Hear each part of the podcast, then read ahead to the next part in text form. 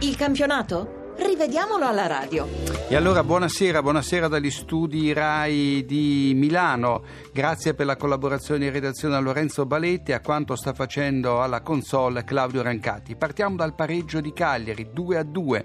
C'è tutto il rigore con cui la Roma passa in vantaggio a Cagliari. Isla sbaglia completamente il tempo dell'intervento e colpisce il Sharawi destro sul sinistro. Niente giallo per Isla. Dal dischetto Perotti non sbaglia. Al ventesimo il Cagliari reclama un rigore per un fallo di Strottman su Barella, ma l'impatto tra il piede destro del difensore giallorosso e il sinistro del trequartista sarda viene pochi centimetri fuori aria.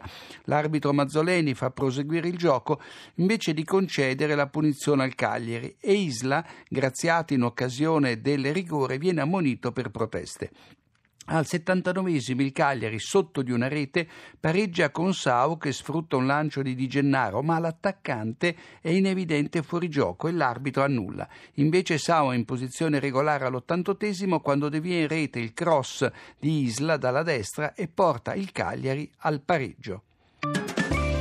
Un solo episodio nel successo del Genoa a Pescara sul Crotone per 3-1. Nel giro di tre minuti siamo nel primo tempo, la squadra calabrese colpisce un palo corrosio, una traversa con Palladino, in entrambi i casi da posizione regolare.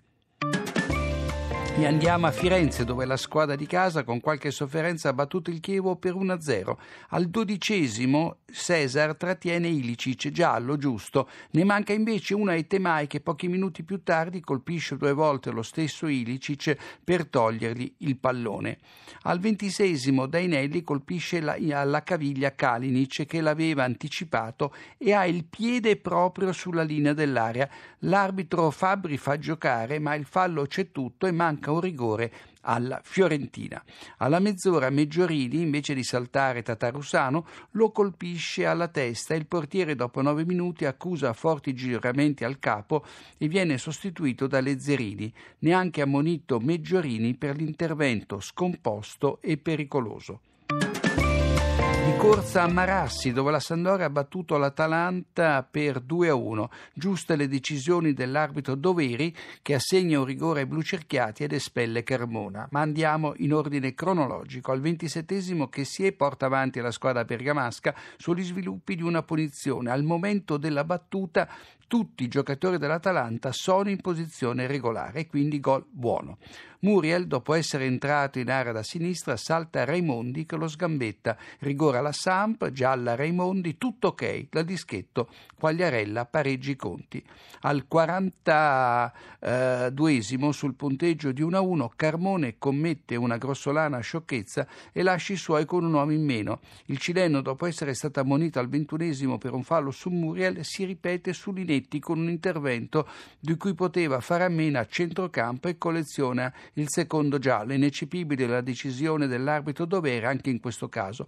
Fuori anche un collaboratore di Gasperini. A distanza di due minuti Barretto porta avanti la Samp giusto per dire quanto sia stata importante l'espulsione di Carmona in questa partita. Ed eccoci a Reggio Emilia dove il Sassuolo ha battuto il Pescara per 2-1. Poco dopo il quarto d'ora Verre, una curiosità, colpisce l'arbitro Tagliavento che non riporta conseguenze dalla pallonata. Al 49esimo Brugman, siamo ancora sul punteggio di 1-0 per il Sassuolo, dopo essere stato ammonito al 36esimo per una trattenuta ai danni di Berardi, stende il campione del Sassuolo lanciato in contropiede. L'arbitro Tagliavento lo perdona invece di espellerlo per doppia ammonizione. E andiamo a Torino dove la squadra di casa ha vinto di goleada sul Bologna 5 a 1. In occasione del primo gol Granata, Belotti sfrutta il, cross di De Silvestri dopo aver sanato la precedente posizione di fuorigioco, quindi gol buono. Sul punteggio di 4 a 1 per il Torino, l'arbitro Rocchi punisce con il rigore un fallo di Pulgar su Belotti, giusto, e Belotti si fa parare il tiro da Mirante come era successo la scorsa giornata con Donnarumma.